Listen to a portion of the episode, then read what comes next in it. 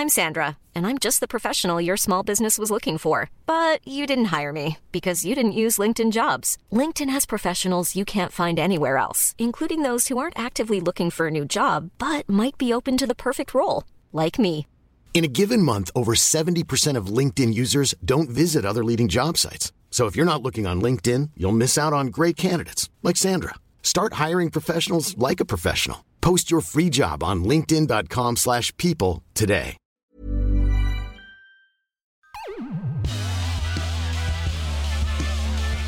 Hello and welcome back to another episode of the Des Bishop Podcast. Number three on the way. I am back in Dublin, back in my house in Rialto, getting ready for the Vodafone Comedy Festival, which is why I will be putting my third podcast, third episode up uh, in a week because I want people to get to know some of the comics that are heading to the festival. Uh, great to be back. Great to be on my own couch. And looking forward to the weekend. Heading over to Edinburgh next week, taking Grey Matters to Edinburgh before. Uh, but before I do that, I'm heading to Cork on Sunday. Uh, chat coming up here with Sasheer Zamata, current cast member of Saturday Night Live, a very interesting lady. Really enjoyed chatting to her. I had never met her before, so uh, not only interesting chatting to her, but interesting getting to know her. Um, not much else to say other than the world has me depressed. Priests being beheaded. It seems like every day I pick up this mic, I say to myself, "What will we will we talk about current affairs?" And then I just don't want to get into it because it's so depressing and infuriating and the world becomes more and more divided you know like you know i remember before people used to say oh the comment section is just the comment section of youtube and various websites it's just anonymous people you know sounding off sort of like exaggerated opinions but i feel like the world is just becoming a comments page angry people going too far uh and it's very difficult to watch. Um, I'm sure there are some people that will just say it's Islam and all that, and I, you know, I understand if people want to go down that road, but you know, I don't think it's a solution because, uh, you know, a bunch of assholes, for whatever reason, you know, think this is the way to go. I don't think you should then say that Islam is the problem, you know. And I think if Irish people were the problem in the 70s and 80s, uh, if sorry, if people said Irish people were the problem in the 70s and 80s in the UK, you would completely disagree. You would say it's a small amount of Irish people involved in a campaign uh, so I don't know why you would think that about Islam in general. But then I just I just don't want to have an opinion on anything anymore. That's actually what I feel. I don't want to have an opinion on anything anymore because it's just too much aggro in the world, you know. And then for the people that are directly affected, it's just too much suffering and I can't comprehend it. So what's the point of arguing and trying to figure out solutions if what I say is meaningless, what I can do is I'm powerless, and I can't have empathy because I've been lucky enough not to have been affected directly by it, you know? And everybody's got an opinion, everybody's getting wound up, and, uh, you know, I think world peace is gone. Forget about world peace. There never has been anyway. It's an illusion. The world peace is gone. So the best you can hope for is some sort of personal peace and luck. That's that's what I'm starting to consider to be life.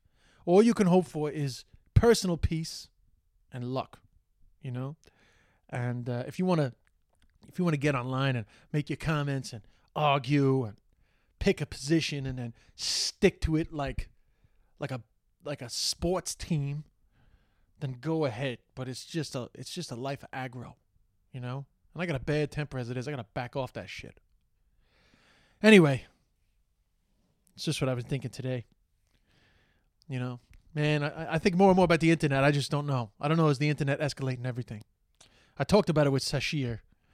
I was thinking about it more since, you know, because, you know, people before to be in, you know, to be informed, you had to inform yourself about everything. You know, you had to you had to be an informed person. Whereas now, you can just inform yourself about what you need to know on demand. So if you're wound up online, right, and somebody's arguing about a thing, then you just Google that, get your information, and then you whip back those facts at that person, like, and so you're informed. You're like selectively informed. That's what the internet seems to do more than anything. It allows people to be selectively informed, which empowers them to feel like they're right, right? But being selectively informed is not being right. It's winning an argument. And winning an argument does not mean you're right. It just means you've won the argument. Yeah. And it's not, I, I personally don't think it's that beneficial to society. Everyone's out there trying to win an argument. Yeah. When in actual fact, it always comes down to compromise and understanding. But that doesn't play well on the internet chat rooms, the comments pages. Yeah. That's what freaks me out about the internet. Because knowledge is power, right? That's what they say. Knowledge is power. And we've just empowered a load of assholes. That's what the internet did. It allowed a bunch of assholes to empower themselves with the knowledge that they think they need. Yeah, so not enough people being challenged by alternative opinions. Uh, I look I look back with nostalgia at a time where information was curated. uh, yeah, I mean, ignorance is bliss. I look, I, I prefer a time when we were only being let know what we needed to know. Now we all know too much and we're fucking miserable. Anyway, I'm I'm half kidding, but anyway, I got a great chat with Sasheer Zamata coming up. I hope you enjoy it. And uh, she's a cool lady uh, and she's coming over here. She's doing a show with me at the comedy festival on Saturday, 4:30, early show, Saturday afternoon. I mean, book and see any of our shows, but obviously, you know, that'd be a good one to go see if you're fans of mine uh, and you want to see somebody you might not have seen before. So, without further ado, please welcome Sasheer Zamata. Sasheer Zamata, how are you? Good. How are you? Oh, I'm great. I'm very excited to uh, to meet you. Yeah. This is straight up. You're the first person I've interviewed that I literally just met Yeah.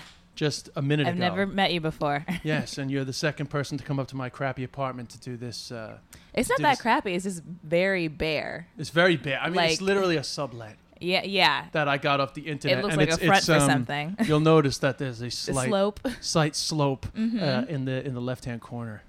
Yeah. Thankfully, you don't live here. Yeah, well, I'm, I'm. This is. Uh, well, you're you're going to the festival in Dublin. Mm-hmm. I give this apartment back on Monday. I'm heading back on Monday myself. So, uh, that was the motivation for chatting to you. Are you excited for going to Dublin? I am. I'm very excited. I've never been before. I've never been. No, Have you performed in Europe? I haven't. No. Oh, This will be my first time. Exciting! Hopefully, my my material translates well. Yeah, I mean, uh, I've I've encountered a lot of American comics over the last 19 years that have gone to Europe. Different experiences. yeah. like some people are absolutely inspired by the sort of different vibe Mm-hmm. and then some people just it really depends on your your jokes and stuff you know Yeah. How would you say the audiences uh, react to like racial humor or stuff about gender equality or well stuff first like that?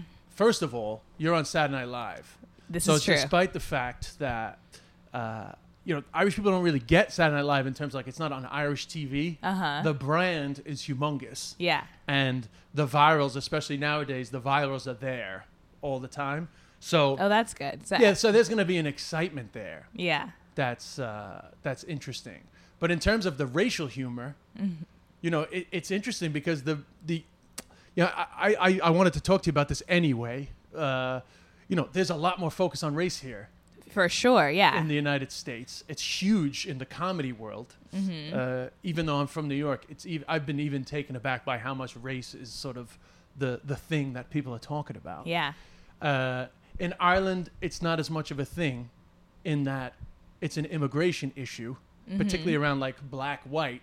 It's African immigrants, and it's a recent. Like real black, real white.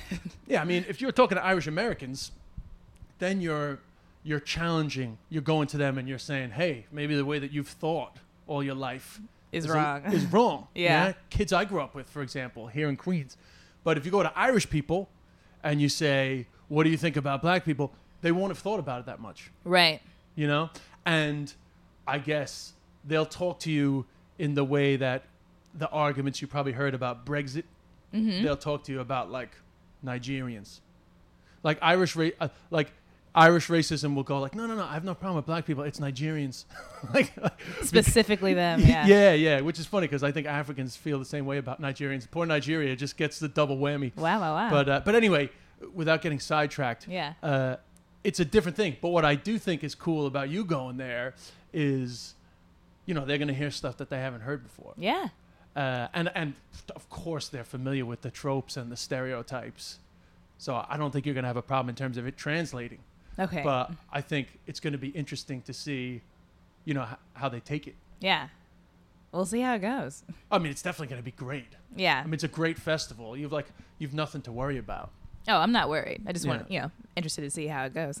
So I want to talk a little bit more about that. But before we do, just to say, like SNL, like that must have been dream come true stuff. Definitely. Yeah. Because I get excited just at the proximity to SNL. Like we talked about Michael Che before I turned on the mic, Mm-hmm. and like I know Michael Che, and that, even though I like him anyway, I like the fact that I'm friendly with the dude that's on SNL. Yeah. You Well, know, so everyone even on the SNL proximity friendly. excites me. Yeah. So for you, that must have been amazing. Totally. I mean, yeah, I I have wanted this for a long time. Like since I was in middle school, I always thought it'd be cool to be on the show. Just didn't know how to do it. Yeah. and then started doing improv and sketch and stand up in New York when I moved here in 2009 and didn't realize that what I was doing was on the trajectory of what I was supposed to be doing to get to SNL and yeah it's great to be there I mean when I first met Kenan it was wild for me Kenan doesn't care but like just standing next to him I was like this man's been a big influence on my whole childhood. like Yeah. through all that and Kenan and Kel and and and SNL for years, and I was just like, uh, I get to work with him now.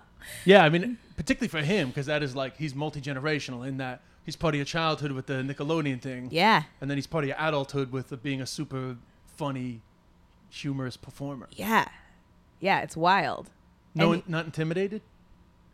Who me? Am I intimidated? No, Or- were you when you first started working with him? I was nervous, but not intimidated because he's also so warm and, and welcoming. Mm. So he like you know for being someone who's been on TV and in movies for so long, he was like the most chill person to be around. That's a big show in Ireland for kids too, back in the '90s. All that really? Yeah, yeah, mo- more than SNL actually. Like Irish kids will remember that show because it was just on Nickelodeon all the time. Yeah, that's Yeah. cool. I mean, I loved it. Yeah, yeah, yeah. I mean, it was a fun. It was like a fun kid show. Yeah. So yeah, so I was thinking like, uh, I remember years ago I met, God, their names escaped me. They were in Edinburgh, but they had to leave early because they were writing for SNL. And I remember thinking like, wow, that must be pretty intense, working atmosphere and the pressure to come up with sketches. Is it? Is was I wrong in thinking that, or is it like more relaxed? Or it's definitely not relaxed. oh, really? No. Uh, yeah, it, there's pressure um, because there are a lot of people there who are writing and a lot of actors who want to be on screen. So you have to kind of make sure you wiggle your way in that week. Yeah. Is it? com- Is it like competitive? Yeah. Healthy competitive though, or is it like stressful competitive? Both? Both. Is it possible to be both? I guess I guess I guess stressful competitive is healthy for creativity. Definitely. Yeah. I mean, yeah, we're like You're not breaking out in hives or anything. No, no, no. And you shouldn't. Like I I think it depends on your personality cuz it can make you so stressed out that you physically are not doing well, but uh but also I guess any job can do that. Like it just depends on how you react to the situation. It's a very weird extreme work environment. Like there's there aren't any other things that you could practice before you get there to be like, "Oh, now I get how this job works." You just have to do it Yeah. um because the schedule is so often strange and the the the work environment is so strange and the the way you communicate to people is just so different than other places it's just Yeah. so- different So, like for for say the average Irish listener that would have no idea, including me, by the way. yeah Like, what's a quick synopsis of like a working week in SNL? We work six days a week, uh, Monday through Saturday, and Monday is when we pitch to the host, and it's just like a one-liner. We, we also don't even really use the pitches. We just like say a line to get the room laughing and kind of feel the vibe. It's mostly to get the vibe of the host to see what they latch Who's in- onto. who's- oh, oh, so that that's the just for the host. yeah. Yes. And who's in the room? All the writers all and the all writers the performers. and all the performers, yeah, and Lorne and some of the producers, and uh, yeah, you just go one by one and say a line out loud, and then uh, you know get a good response or a bad response, and then Tuesday we write everything, and you kind of go by your own schedule, but you're there all night. Like I usually get in around like 2 p.m. and leave at like four or five in the morning. really Yeah. just banging out ideas all yeah. the time. But it's not like we're sitting down consistently writing that whole time. It's a lot of like brainstorming and like bouncing ideas back and forth and like researching stuff and looking at articles and, and then writing stuff. I see on the my friend is on the Daily Show, and I see a lot of Snapchats of dogs. Do you have as many dogs in your creative God, in your creative I wish. circle? I wish. No, we're not even have, allowed to have dogs in the building. Yeah. Well, I mean, Uh, it's fair enough. Yeah, I mean, I remember uh, Seth Meyers has a tiny dog, and when he got his own show, he wanted to start bringing his dog, and he couldn't. Oh, they wouldn't let it. I think he can sneak it in every once in a while, but he, but yeah, you're not supposed to bring dogs in. It's like if he can't even bring a dog in, he like has a whole sh- show on this network. He should be able to. Yeah, I guess it depends on the building in and the people, right? Yeah. Yeah. So then you're all pitching and you're banging it out, and Mm-hmm. then what day do they go? Yay, nay. Wednesday night. Wednesday we read the sketches out loud, and basically we're performing the sketches to see what will get picked, and then the host and the producers and Lorne and the head writers will go into a different room, talk about what sketches they liked, and they'll pick it based on like what makes the host look the best, um, maybe what's the most relevant this week Yeah. politically or like with current events, um, and then also just what maybe the funniest. But sometimes the funniest doesn't even get picked. It just depends on what's the best show for this week. Yeah. Have you ever had like one where you were just like, this is a slam dunk, and they don't go for it? I think all my thi- things, oh. things are slam dunks. Everything I write, I think is a slam yeah, I know, dunk. but you know, sometimes you just feel like shit, man. I fucking, you know, like, Definitely, just that yeah. you always have those moments where you're like, oh fuck, this is like, it's great, it's happening. yeah, I've definitely had things go to the table where I'm like, I felt good about the writing and the performance went well, and then everyone liked it, and then it just doesn't get picked. And that's a good vibe in that room. Yeah. Oh, yeah. It's because we want to laugh. That we want to make each other laugh. We want to, like, have a good show that we feel good about. So we we do try to encourage each other to to do Do the people best. like, do people sort of constructively heckle or cer- like, do people like throw out stuff right in the middle of the pitch session? no, No. there's never that. No. Um, I think maybe afterwards, if you're like. Oh, they might be like, yo, you know that thing you were doing, you might do a tag on that or whatever. Totally, yeah. Yeah, yeah, that yeah. stuff is very helpful. People might come to you afterwards and be like, if if they think that's a good idea, add more to it, or be like, hey, I think I already saw that idea somewhere else, or I was trying to do that, but do you want to work together on that, etc et right, cetera, cool, et cetera. Yeah. So it is a very helpful environment where it's like there's so many people you can ask for help. Yeah. And then is there ever a time where like so so all the decisions are made Wednesday night, so Thursday then people say, Right, rehearse, make this better.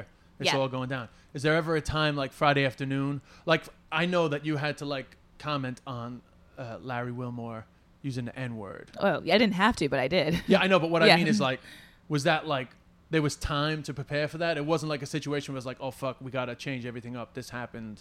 Oh yeah, that happened. I think like the Saturday before, so I had Oh, a you had full time. week. Yeah, And is there, there, are ever a time where it's like fucking Trump there Trump's are a times like that. pedophile, like we gotta we gotta do something. Yeah, we there was like there were a couple times where there were sports related things that we had to literally wait until like the day of or the day before to see who won.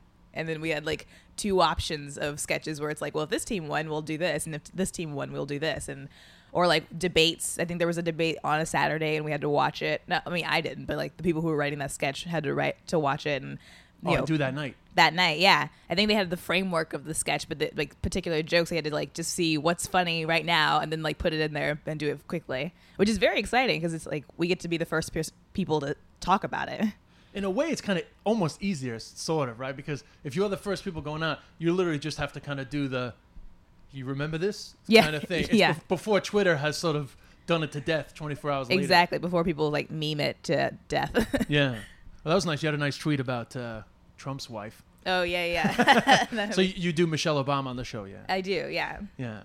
yeah, and so does Melania apparently. Yeah, yeah, that was nice. I like that. That was good.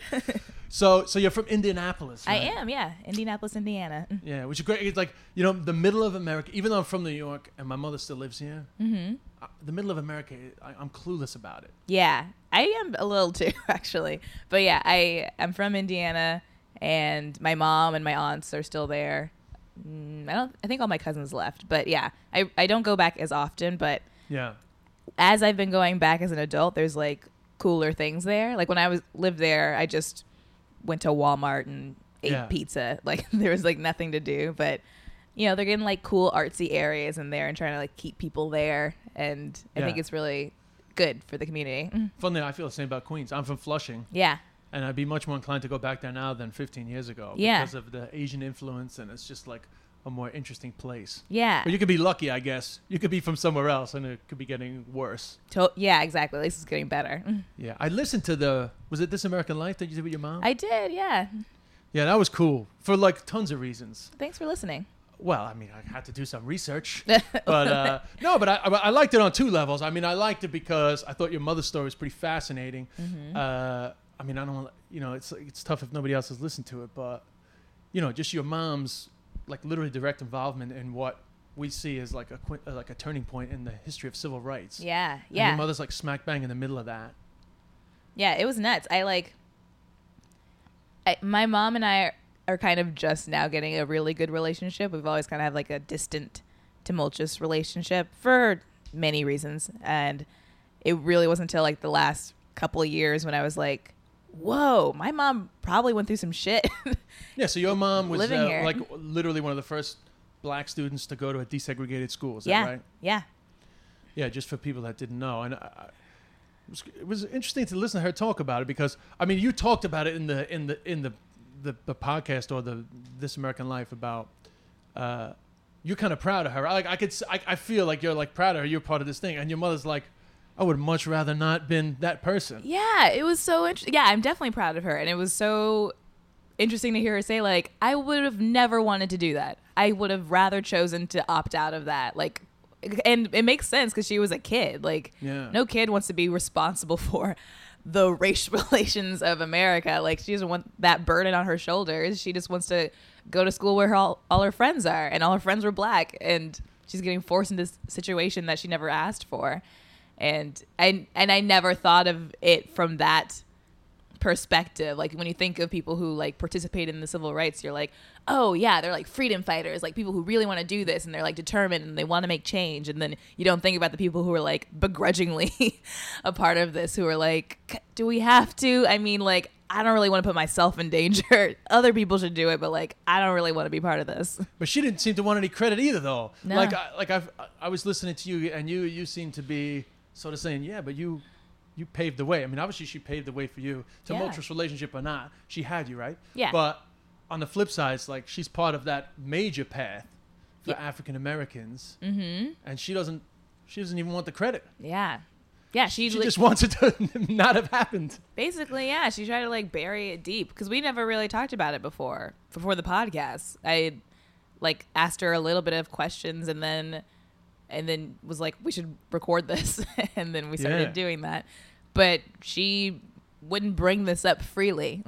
I had to like get it out of her. Yeah, but I like the rawness of that. I mean, I, I have nothing to compare it to other than I also had a tumultuous relationship with my mother, and she had bad alcoholic parents, you know. And I mean, it's not directly comparable, but th- there's no way you could compare except that it's like a trauma. Yes. Yeah. Yeah. And uh, how, you know, well, one, how people deal with that trauma themselves, and then perhaps, probably more to do with her own relationship with her mother, how that trauma gets passed on to you. Definitely, yeah, yeah. I think there's like some sort of combination of, uh, regardless if it's like her experience in that school or or experience in Arkansas, like the idea of not addressing something or like or like just just shooing it away because you don't feel comfortable, like kept going. Like her mom didn't really want to talk about the like these very prevalent issues that were happening, and then my mom didn't really want to talk about them with me, and and I'm just like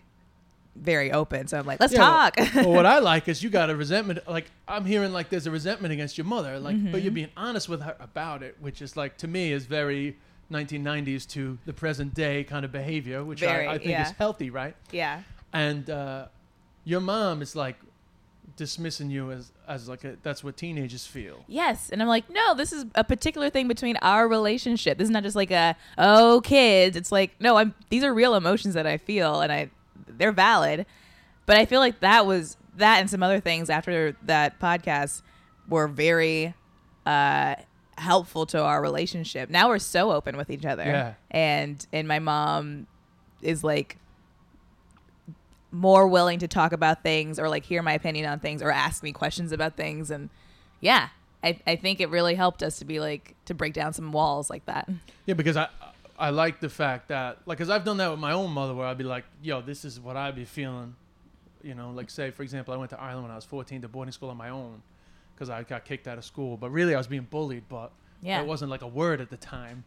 Uh, so I felt I flunked out of school, went to Ireland, like life changing experience, like not really a negative experience. But then on the flip side, it's like, yo, at my time of need, like I was kind of looking after myself, right? Mm-hmm. So I bring that to my mother, like you brought your stuff to your mom about, you know, the way that she was with you. And my mother has a very similar reaction to your mother, which is, well, not so much that's a teenager thing, but when when what I liked about what you said to your mom was like, well, what about you? What do you feel about what your mom did to you?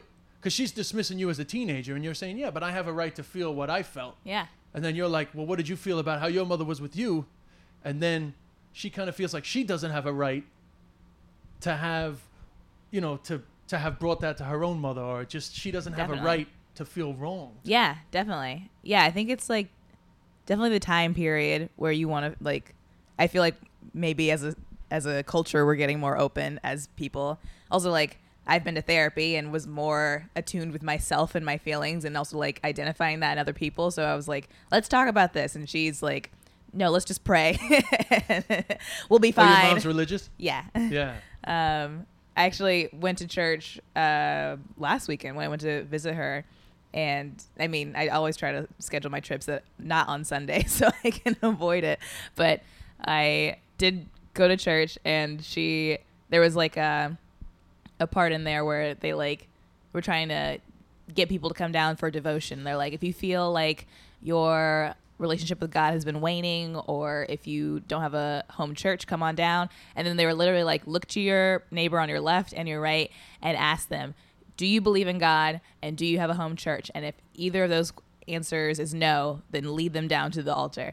And my mom looked at me and she goes, you know that woman up there that's her daughter. And she like she started like gossiping about someone in the choir. And i was like that's such a cool move because i don't want to answer these questions right now. And she knows the answer but i was like that was so nice for her to deflect for me and be like Let's, i'm not gonna grill you like this. I know Yeah. you'll come back to god whenever you want to but i just let's just talk about something else. And i was like thank you. You got out of a jam. i did yeah. Now, do you ever fear that, like, say you have kids someday, Mm-hmm. uh, that you'll be dealing with your teenage daughter or son, oh definitely and they'll be like giving you shit, and you'll be like, "You're just a fucking teenager," and then boom, it'll hit you like, "God damn it, she was right." I mean, yeah, it probably will happen. I mean, parents always mess up somehow, Mm. not on purpose. You know, you can be the most like well-meaning, per, like like prepared person, and you like try to do all the great things that like put them in activities and put them in the right school and put them in the right community, and still mess up somehow. You can't win. It's like you made me play pia- piano too much. Or you never gave me the opportunity to play piano. Like you just can't know. really win. Yeah, my mom made me play the violin, science. and I hate it. And I, I was like so resentful for that. And it's like it's just the violin. And now I wish I knew how to play the violin. I like I hated it so much that I just stopped practicing. Yeah. and I I'm the same. I Yeah. Mm-hmm. had a lot of opportunities to play instruments and I never stayed at it. And I totally regret it now. Yeah, it's just gonna happen. I Yeah. can't. I mean, I guess there are some. I have some friends who are like, Ready to pop the question? The jewelers at BlueNile.com have got sparkle down to a science with beautiful lab grown diamonds worthy of your most brilliant moments. Their lab grown diamonds are independently graded and guaranteed identical to natural diamonds, and they're ready to ship to your door. Go to BlueNile.com and use promo code LISTEN to get $50 off your purchase of $500 or more. That's code LISTEN at BlueNile.com for $50 off. BlueNile.com code LISTEN. Millions of people have lost weight with personalized plans from Noom, like Evan, who can't stand salads and still lost 50 pounds. Salads, generally, for most people, are the easy button, right? For me, that wasn't an option. I never really was a salad guy. That's just not who I am. But Noom worked for me. Get your personalized plan today at Noom.com. Real Noom user compensated to provide their story. In four weeks, the typical Noom user can expect to lose one to two pounds per week. Individual results may vary. like in love with their parents, and I cannot understand that. They're just like my parents are like my best friends, and I'm like, Nah. no, I don't understand that. I don't understand that either. But you know, I guess it's just different yeah, like different strokes for different folks. I mean, I don't again, I don't think there's a comparison between the Irish American upbringing and what your mom went through, but I just think the one maybe similarity is that it was just a fucking harsher life. Mm-hmm. And I think sometimes when like a '90s kid, or like a, you know, you go to therapy and you come back sometimes to your parents, they just want to be like, "You had like eight times a better life than I had. What the fuck are you talking about?" Exactly. What are you And I- I can s- I about? can Yeah. see that. totally. I can understand. It's like my mother's parents were like, you know, drunk. My mother had to do horrible stuff to get her mother out of bars and all that stuff. So when I come to her with the like, you know, this, that, and the other, the, how your anxiety disorder affected our upbringing, she'd be like, well, listen, you have no idea, kid, Right. what it's like to grow up with anxiety. yeah, totally. Yeah, the grass is always greener. I uh, I worked at Disney World. This is a little separate. I I worked at Disney World and I was a character performer. So I play like Pluto and Eeyore, and uh, I was in the Buzz Lightyear costume, but it was a little too big for me. It was like from the five seven to five nine height range, and I'm five six and a half. So they're like, "You're fine," and I was like, "I think I'm a little too small for this." Uh, and so like the suit was heavy and the gloves didn't fit me. They're like hanging off my hands and the face was like too close to my face. And I got an argument with the manager before I went out onto the stage, and I was just crying in the suit. And and one of the character attendants, that's like their our eyes and ears, uh, was like, "How are you doing, Buzz? Like good or bad?" And put thumbs up or thumbs down. And I put thumbs down because we can't speak, but I was just like, "Get me off off the stage." And uh, he's like, "Okay, we'll get you out." And then we're trying to like lead me out the door, but Woody's like hamming it up with some kid over here in front of the door, so we have to wait. And then I, I like start breathing really heavy, and then like my chest my chest stops moving, and I'm just like, and I'm like hyperventilating. You can hear it outside the suit. And then they pick me up and they take me backstage, take the suit off, and and they're like, "We think you had a panic attack." And I'm like, "I guess I don't know. I've never had one before." And then the uh, this guy who's driving a cart comes to pick me up and take me to the medic, and he's like, "There's a lot of um, older people who work at Disney who've been through war. Like, like there's just the I've talked to a lot of people who are like, I just want to go someplace where it's like happy, Yeah, oh, where right. people okay. are smiling all the time. And this guy who was driving me was like, "What happened to you?" And I was like, "Oh, I had a panic attack." And he goes, "You don't know panic." Because you've been to Vietnam, probably, right? Probably, yeah. And I was like, "You know what? I don't. I so don't." I was in a bus. Like, yeah, I was like in a costume and a, at Disney World. No, you're right. This was not a panic situation. Yeah. So, how do you feel about the fact that you can't find an article about you joining SNL, which doesn't suggest that somehow you're a, a character on SNL because of a race controversy? uh, I mean, Do you get asked that a lot? yeah, Oh yeah, but that's because that's, all people know. yeah. Mm-hmm. Well, it annoyed me because I was like, "Come on, Yeah, give the girl some credit." yeah. It's. I mean, it's very stupid. It's just like that's just how it is. No one knew me I before. literally couldn't find one article that was like, "Congratulations to Sh- Sasheer Zamata who got on the show because she's a funny person." Yeah, like I remember people were just saying also because they don't know me, they don't know my personality, they don't know what I've done before the show.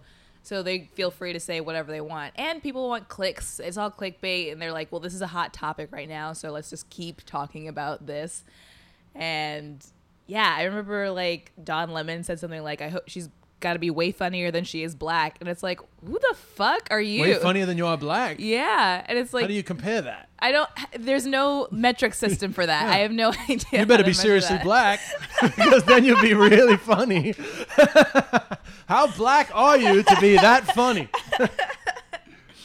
Um, I mean, it's definitely died down. I think I, Mm. I, I feel like people are forgetting, or I don't know. Who knows? I don't really give a Yeah, shit. I try not to look at any of that stuff yeah, anyway. I mean, it, yeah, it's just it's just kind of odd it is because you don't see like uh white guy on SNL because they needed another white guy. Totally. they never say that stuff. Or even stuff where it's like comparing me and Leslie and they're like, oh, Leslie would have done that better. Or like, I like Sasheer better. It's like, we're two completely different comedians. Like, I, and I love her. Like, there's no competition. We're just two black women who are on the same show. But no one's ever like, oh, I love Bobby more than Taran. Or like, you know, why, Yeah. why are these comparisons not being made? But people are like, it's just so well, weird. room. Yeah, I mean that's an odd thing with one women Mm-hmm. in general, where it's like, oh, there's another woman on the bill. How do you feel about that? yeah. But and there's it's like, seven guys. You Yeah, know, like- exactly. It's like, who gives a uh, fuck? there's You know, room Yeah, for like sure. yeah, yeah, yeah, and uh, you know, and then I guess I think probably some black comics have that. It's like, yeah, we need to have one black comic. I, I mean, I guess so. Then it's like, listen, there's two black comics. Is that gonna be okay? I guess. Yeah. You know, you're getting the double whammy there. Yeah, definitely. It's Yeah. uh yeah, it's weird. And that's how the whole industry is, not just comedy, but like, you know, casting for like TVs and movies, like those are real thoughts that people have where they're like, do we have uh too many minorities or like too many women? Like we might just want to like stick with the number that we have. Yeah, like like we've reached the limit. Yeah, where it's I mean, I see you do some stuff for the ACLU yeah. and uh, you know try to highlight awareness around that. Yeah. So, on the flip side, mhm. it's a pretty important time to be talking about race in America. It's also a pretty important time to be talking about women's rights. Uh, Yeah. You have a sexist pig running for the president of the United States. For sure. Uh, so, you know, for every annoying thing there is for being pigeonholed into these small things, it's a pretty good time to be somebody of authority talking about those issues. It really is. Yeah, I feel And, and I, I don't mean it like it's an opportunity. Well, actually, what I was going to ask is is it an opportunity, in a, in a positive way, is it an opportunity or is it a burden? I don't feel like it's a burden. Maybe some people do, but I I feel like I feel thankful that I have an outlet to talk about these things because I want to. And if I wasn't on a TV show, I don't know if people would listen. So it is nice to be able to have an outlet, and specifically this outlet where we're we we need to talk about political things or like people expect us to talk about these issues. So I'm like thankful that I get to have that space and and where people like want to hear it fleshed out and want to hear it joked about and want to hear it like critiqued and and and get to do it on a weekly basis. Yeah. I mean, in Ireland, they're really aware of Black Lives Matter, for example. They are? Just if you're thinking about things that you want to focus on. Yeah. Like, That's like great. a lot. I see a lot of people sharing stuff on Facebook. That's great. Yeah. So, no fear of talking about that over Yeah, I mean they. Sh- I mean everyone should be. These are like human rights issues, and not specific to. I mean, it's specific to America and you know black people, but also like these are human rights that are being violated. So everyone Yeah. should be concerned about it. And do you feel like, like Donald Trump's an interesting thing because, I mean, I, I, you know, I'm from Queens and I'm not, I'm not dissing other kids I grew up with. They're all great guys, but he has definitely given a little bit of a, and Brexit in the UK was kind of similar. Mm-hmm. He's given a little bit of an opening for people to just be a little bit more open about their, their prejudices. Yeah, it's so scary. It's so scary. It's it's so weird because it feels like we're going back in time, but not really because it's like well these people obviously felt this way before, but like Yeah. now masks are coming out. Now people are like being real and they're like, "Oh, if so and so can say something, then I can say whatever I want." And that's so frightening and sad. But I mean, I guess I'd rather know than not. I'd rather know where the racists are than not know where they are. I'd rather know like who feels like women are not actually equal to men or shouldn't be treated equally than not. Um, I mean, they're out there and they're vocal. they're know, yeah. I mean, I see. You know, I've like like. Don't get me wrong. Like sometimes uh, feminist arguments rub me up the wrong way too, but like I I see this vitriol out there. Like sometimes I get angry and I want to argue about it, but I see this this this anger out there that just shows up online, and it's uh, I I don't know where it's coming from. Like it's like a primal thing or something. like like people Yeah. are threatened or I, you know I don't know, but it, it's it's it's I guess the internet ramps everything up. But Oh, for sure. The internet's always like, you know, this group of people were outraged by this thing, and they'll show five tweets. Five tweets is not everybody. Like that's Yeah. not. It's like they they purposely picked the the ones that have buzzwords or the ones that seem the most controversial, and then they're like, everyone's upset, and it's like, did you really ask everyone? I think. I mean, there's a small percentage of the internet that's, that said something, but like even of the people who say anything on the internet, like most of it's going to be negative. No one's ever going to be like, you know what? I have a positive thing to say. Let me jump on the internet Yeah. and start talking about it. Like that's very rare. But other than the I don't know why everyone's so angry. You know, like there's always like that one oh, person. the think that- piece. Yeah. I I have a feeling I know what the root of this is. Yeah, it's just like I I those things are so outrageous. But like it, you have to do it. It's clickbait. I was talking I talked to some writer who's like works for a lot of different blogs and she was upset cuz she's just like I'm so tired of this fake outrage that I have to like bring attention to these things I do not care about. I don't care about Justin Bieber's penis. I don't care about like what the Kardashians are doing. I don't care about like I don't care about Trump, but we have to we have to keep talking about this because if we don't, someone else will and they'll get more clicks and yada yada yada and that you just have to have fake outrage because Yeah. everyone else is outraged. But I feel like people are outraged because they read about the outrage and it's like a vicious cycle Yeah. that keeps going. Yeah, and uh, it is like an outrage industry now. Yeah. Which Whoever made- is loudest wins. Whoever screams the loudest wins. And that's I wish I, I I don't know how to go about it, but I, I feel like if we stop consuming it, people will stop doing it. If we stop reading this shit, then people will stop writing it. But we keep reading it. Yeah, and people are people are hyped up now. Yeah. I mean, you can see it. I mean, I really think I, I don't hear that many people talking about it, but I really think that just the internet, like, it seems like naive to say it, but like, I feel like the internet has a lot to do with why everything just seems a little less stable than it was 15 years ago. Yeah. I can't I don't think Everything is escalating. yeah these em- emotions and like yeah everything's also very important right now too like as soon as you see something hashtag trending you're like oh this is a big thing right now Yeah. I mean it is for the, this 10 minutes but Yeah. but then it will pass and something else will be big But you know, so so say like Black Lives Matter and policing, those things really matter. So Yeah.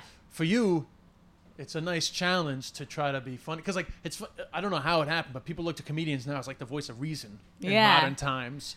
So it must be it must be fun to try to be the voice of reason in a funny way about these things. it is yeah because i want to talk about it anyway and i want to learn how to talk about it in a way that will make people listen and and want to listen and also hopefully come away wanting to do something um I've had like a lot of people like come up to me after shows and say like, "Oh, you do a really good job of of talking about race, but not really." Like I talk about race, but in a way that is, that's not like finger wagging or like making people feel bad. Ideally, maybe I, I'm sure I make some people feel bad, but also like I don't care about those people. that's not my priority. If they're gonna feel bad, they're gonna feel bad. But I hope that people come away at least maybe thinking a, a, thing that they didn't think before or like thinking about a different perspective on a situation and hopefully like wanting to put that in action. Like that's the whole reason i want to wanted to perform in the first place. Like i i started doing plays and stuff in college and and there was one in particular uh, for color girls that have considered suicide when the rainbow is enough. Tyler Perry made a movie of it. It's it's a really good play, and uh, and afterwards, people would come up to us, uh, come up to the actors and like like be crying or like just feel so emotional, and it was these stories were particularly black women stories, and all the actors were black women, and but all types of people were coming up to us being like, this was a human experience. Like this touched me in such a way that I felt affected, and and I was like, I want to do that forever. I want to always make people leave feeling something, even whether it's like sadness, anger, mm. like happiness, something. I want to I want you to feel something and feel motivated in some way. Whether I mean it could even be like, oh, I need to talk to my mom more, or like you know whatever. I need to go to therapy. something. I want you to leave feeling Yeah. something. Yeah, well that that's a good that's a good motivation. Yeah. I mean, I think it's always good if you can be entertaining, but also help people to understand what it's like to be in a situation. Yeah. I mean, I can't really tell people what it's like to be discriminated against, really, you know. But you you could. Yeah. You know? Would you think that your audience is pretty mixed?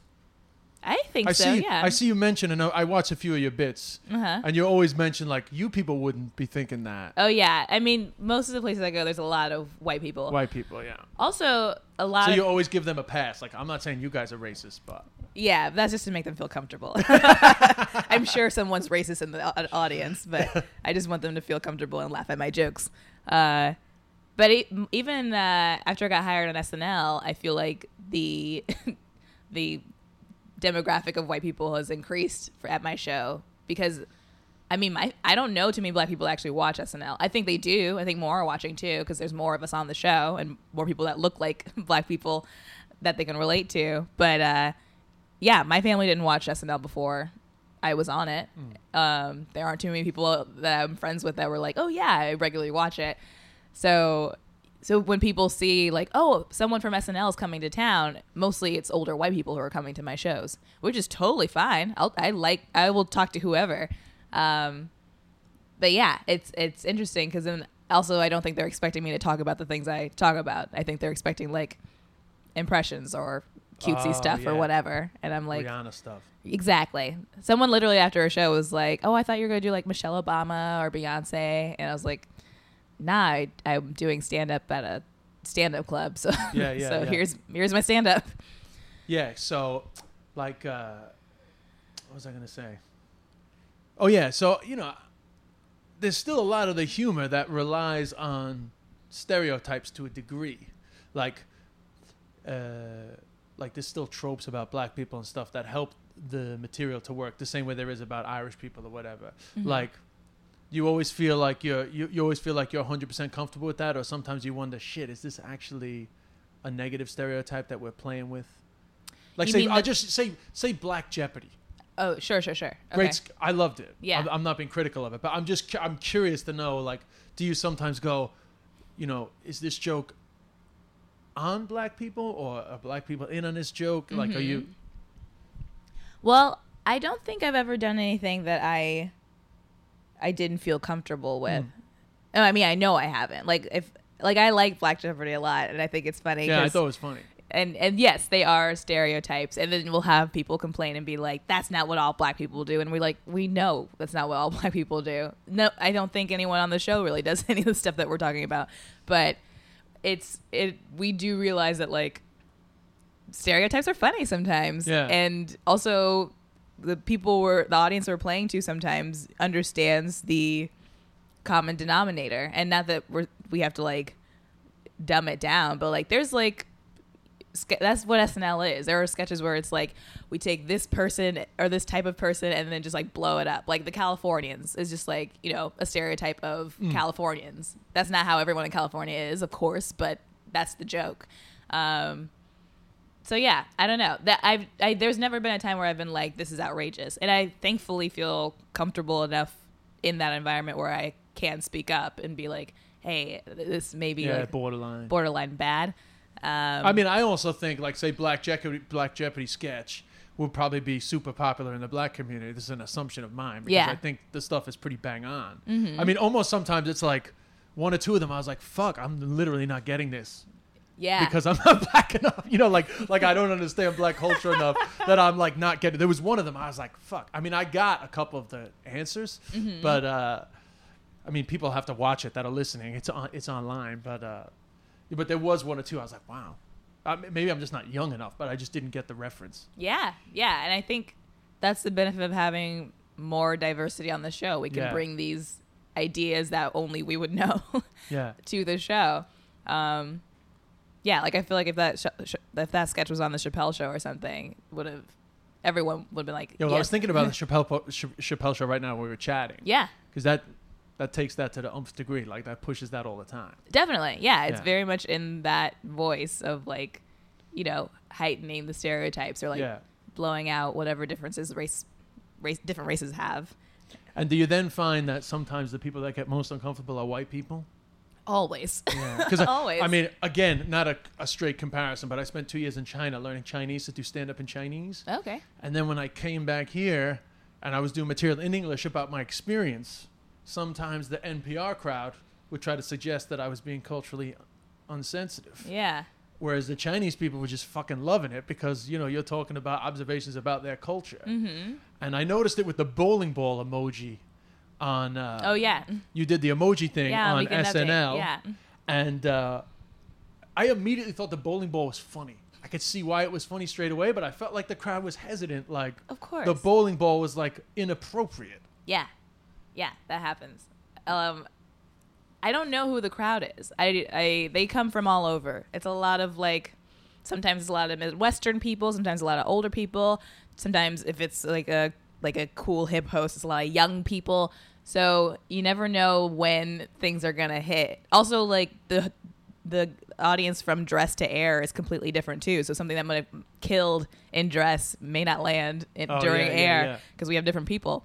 No, but I thought that joke worked, but I could feel it was like a hesitancy. Yeah. You know, sometimes you feel like a joke just didn't work, and another time you feel like people are unsure. Yeah, they're just like, can I laugh? Can I at laugh this? at this bowling ball looks like a black guy's head? You know, like is that is that okay? Yeah, where I felt a lot of that for the N word piece that I did for update. Oh, totally. Yeah, I watched that too. Yeah, the Yeah. Re- the uh, there was like I mean all I saw was like a sea of white people and then two black girls dying in front of me, and those are who I pointed out. I was like, thank God you guys are here. You are giving me life. Oh yeah, that's yeah. I didn't know what I didn't know what you were referring to at yeah, that time. I was yeah. referring to the two black girls in front of me because everyone else is kind of like, like, Yeah. can I laugh at this? How do I feel about this? I mean, also it's like so hard to you. I I talk about the N word in my act, but usually I have like ten minutes to lead up to it, or like I have like at least some time to for the audience to get to know me as a person, for them to be like on board enough to be like, yeah, I'll listen to this. But this is mm-hmm. like. Here, I'm going to talk about the N word for three minutes and nothing else. and I hope you understand what I'm saying. I was surprised there was a controversy about Larry Wilmore saying that. I honestly was too. I saw it and I didn't think anything of it. And Al Sharpton went for the, went for the. I, sometimes I think he just goes for the publicity, Al Sharpton, anyway. But like he turned it into like a thing. People tried to turn it into a thing. I didn't think it was a thing. I didn't think it was a thing either. I was watching it in a room full of black women, which I don't think is the usual way to watch the White White House Correspondents' Dinner. And I was, we were all just like shrieking and clapping and like running around, like yes, yes, yes. We like it felt like this delivery was for us. It was definitely wasn't for the people in the crowd there yeah, yeah, because yeah. they were uncomfortable. they're uncomfortable and it's about them. So like of course they're gonna feel uptight about it but it's for the people at home and for black people. We I, I felt like oh thank god he's saying some of these things. And then yeah to see all the backlash i was like what? That's so i was so surprised. Also like i mean the n word isn't like one of the fcc words that you're not supposed to say which Is is, that why- right? yeah. Because i asked i was like am i allowed to say the n word on air? And they're like you're allowed to. It's really choice it's really if you want to say it um so yeah, he was allowed to say it, and like it was, it felt like a personal moment from one black man to another black man. I thought it was, I, I, I don't think Obama it. gave a shit either. Not that I He speak on laughing. behalf of Obama, you know, the president of the United Oh States. Oh yeah, he's on like sen- he's, he has senioritis right now. He's like, whatever, man, I'm out of here.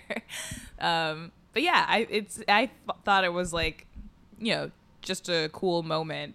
But then people wanted to get upset because that's the well, that's what they do. That's I what mean, they that do. is what they do. people It's- get upset and then they write about it and they expect other people to get upset and yeah, it's all for clicks. Yeah, or, or for the news networks to have something to talk about for ages. Yeah, as if there's nothing else to talk about. So, do you ever get disappointed by, say, other black comedians that maybe rely on the stereotype in a negative way or don't do enough to, you know, take on the issues? Or do you feel like it's not a responsibility? People talk about whatever they want. Yeah, people can talk about whatever they want. It's not my business. I talk about whatever I want, and that makes me happy. And then I, I enjoy other comedians who do the same thing. Like the comedians that like excite me the most are the ones who are truthful, and that can mean multiple things. Like if truthful about truthful about their life in particular, or about society, or whatever. Um, so I guess if there is a person who is just like relying on stereotypes or like tropes, then that then they're probably not being truthful. Yeah. So that's that's something I wouldn't enjoy. I don't you- care what you, you're You don't enjoy about. it because it's lazy comedy, or you're actually like, yo, come on. It's like it guess it feels lazy and it's like I know you can do better. Yeah. Like or or maybe you can't, and then that's something else you got to work on. But it's not my business, and I don't I you know I don't want to judge anybody and be like, oh, this person doesn't do this, but you know, whatever works. If it works for you, then keep doing that. But I'm gonna do what I want to do. Yeah, yeah. I mean, I've always I don't know, always had a sort of a inclination towards enjoying black comics, even though I don't know why you have to say like, oh, particularly like black comics, but I've always liked the energy, Mm-hmm. and I definitely like the energy of a of like a black crowd. Yeah. I mean, I I, I don't think that's a racial stereotype, right? No, no, you're right. Black crowds are definitely different. They're like you can feel the love. Yeah, I love it. Or and you can feel the hate.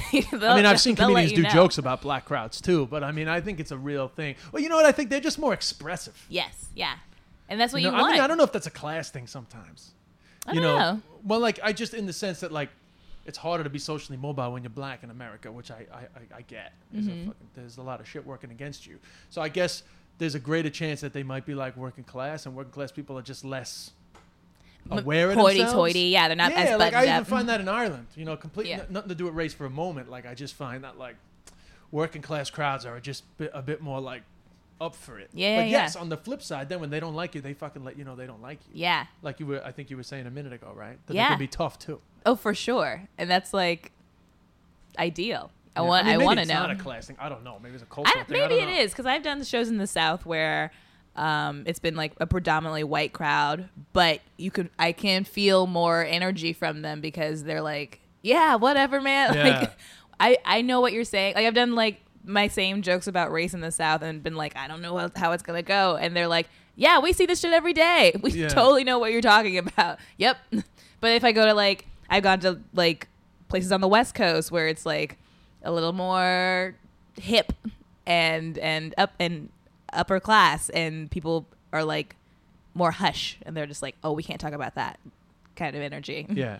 Well, people warned me. They said if you ever go to the West Coast, you have to be careful with the Chinese stuff because they'll get real sensitive about it. oh interesting well i don't have any chinese stuff so i won't No, I know, but I just in the sense that, I, the, apparently you- the West Coast is sort of ground zero for sensitivity. yeah yeah But I haven't had the experience really. I haven't performed there ever. really No. Oh wow Yeah. Not yet. it's so funny that you like go all the way to china to perform but you haven't gone to the west coast I haven't gone to San Francisco. Yeah. well, that was different. The China thing was for like a like a TV show. yeah So, well, I mean, that's. I mean, I really, I, I do you, uh, do you have any preconceived notions about Ireland? i don't i don't know what to expect um, well, you're so busy, right? Like sometimes it happens that way, right? In your life, you're so fucking busy, you probably haven't even had time to think about it.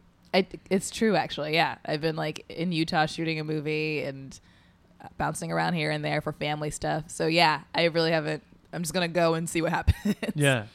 yeah. I mean, it's pretty cool because it's like one of the best places in the world to play. yeah. Like the crowds are up for it. Oh, great! I'm very if you excited. could compare that, you could compare them to a black crowd. they, they really, they really give it loads. Yeah. They re- but they actually do though. It's actually true. Like they're they're they're they're some of the more giving audiences that you will ever experience. And and obviously, I've performed in many places in the world from my own experience. But you'll find a lot of comics will also say that when they come to Ireland. mm-hmm.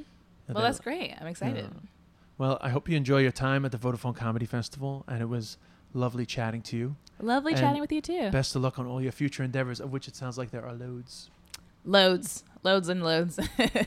well, thank you. Thank you. So, thanks everybody for listening. This has been the Des Bishop Podcast. Please spread the word as much as possible. We're a new podcast. We're trying to get the word out there. Uh, once again, the music is from Melty Brains. Uh, check them out, Melty Brains online. Uh, you know, check out their SoundCloud. And uh, that's it. We'll see you in Edinburgh. Uh, I got one more chat with Leonard Ouzts coming up. I'll try to get that out by Friday so that uh, people can get to know Leonard Ouzts. Uh, but if I'm delayed on getting it out, go see Leonard Ouzts. Super funny dude, great guy, great fun. Brand new comedian in the New York scene, but he is exploding over there. Just got a pilot uh, uh, for MTV, and just everywhere I go, there's another Leonard Ouzts thing happening. Super funny dude and uh, a great guy. So check check us out on Twitter at Des Bishop, Instagram Des Bishop, Snapchat Des Buffer, Facebook forward slash Des Bishop, and anywhere else. I'll see you in Cork if I don't see you in Dublin or in Edinburgh. Good day. Imagine the softest sheets you've ever felt. Now imagine them getting even softer over time. That's what you'll feel with Boll and Branch's organic cotton sheets. In a recent customer survey, 96% replied that Boll and Branch sheets get softer with every wash. Start getting your best night's sleep in these sheets that get softer and softer for years to come. Try their sheets with a 30-night guarantee. Plus, get 15% off your first order at bollandbranch.com. Code BUTTERY. Exclusions apply. See site for details.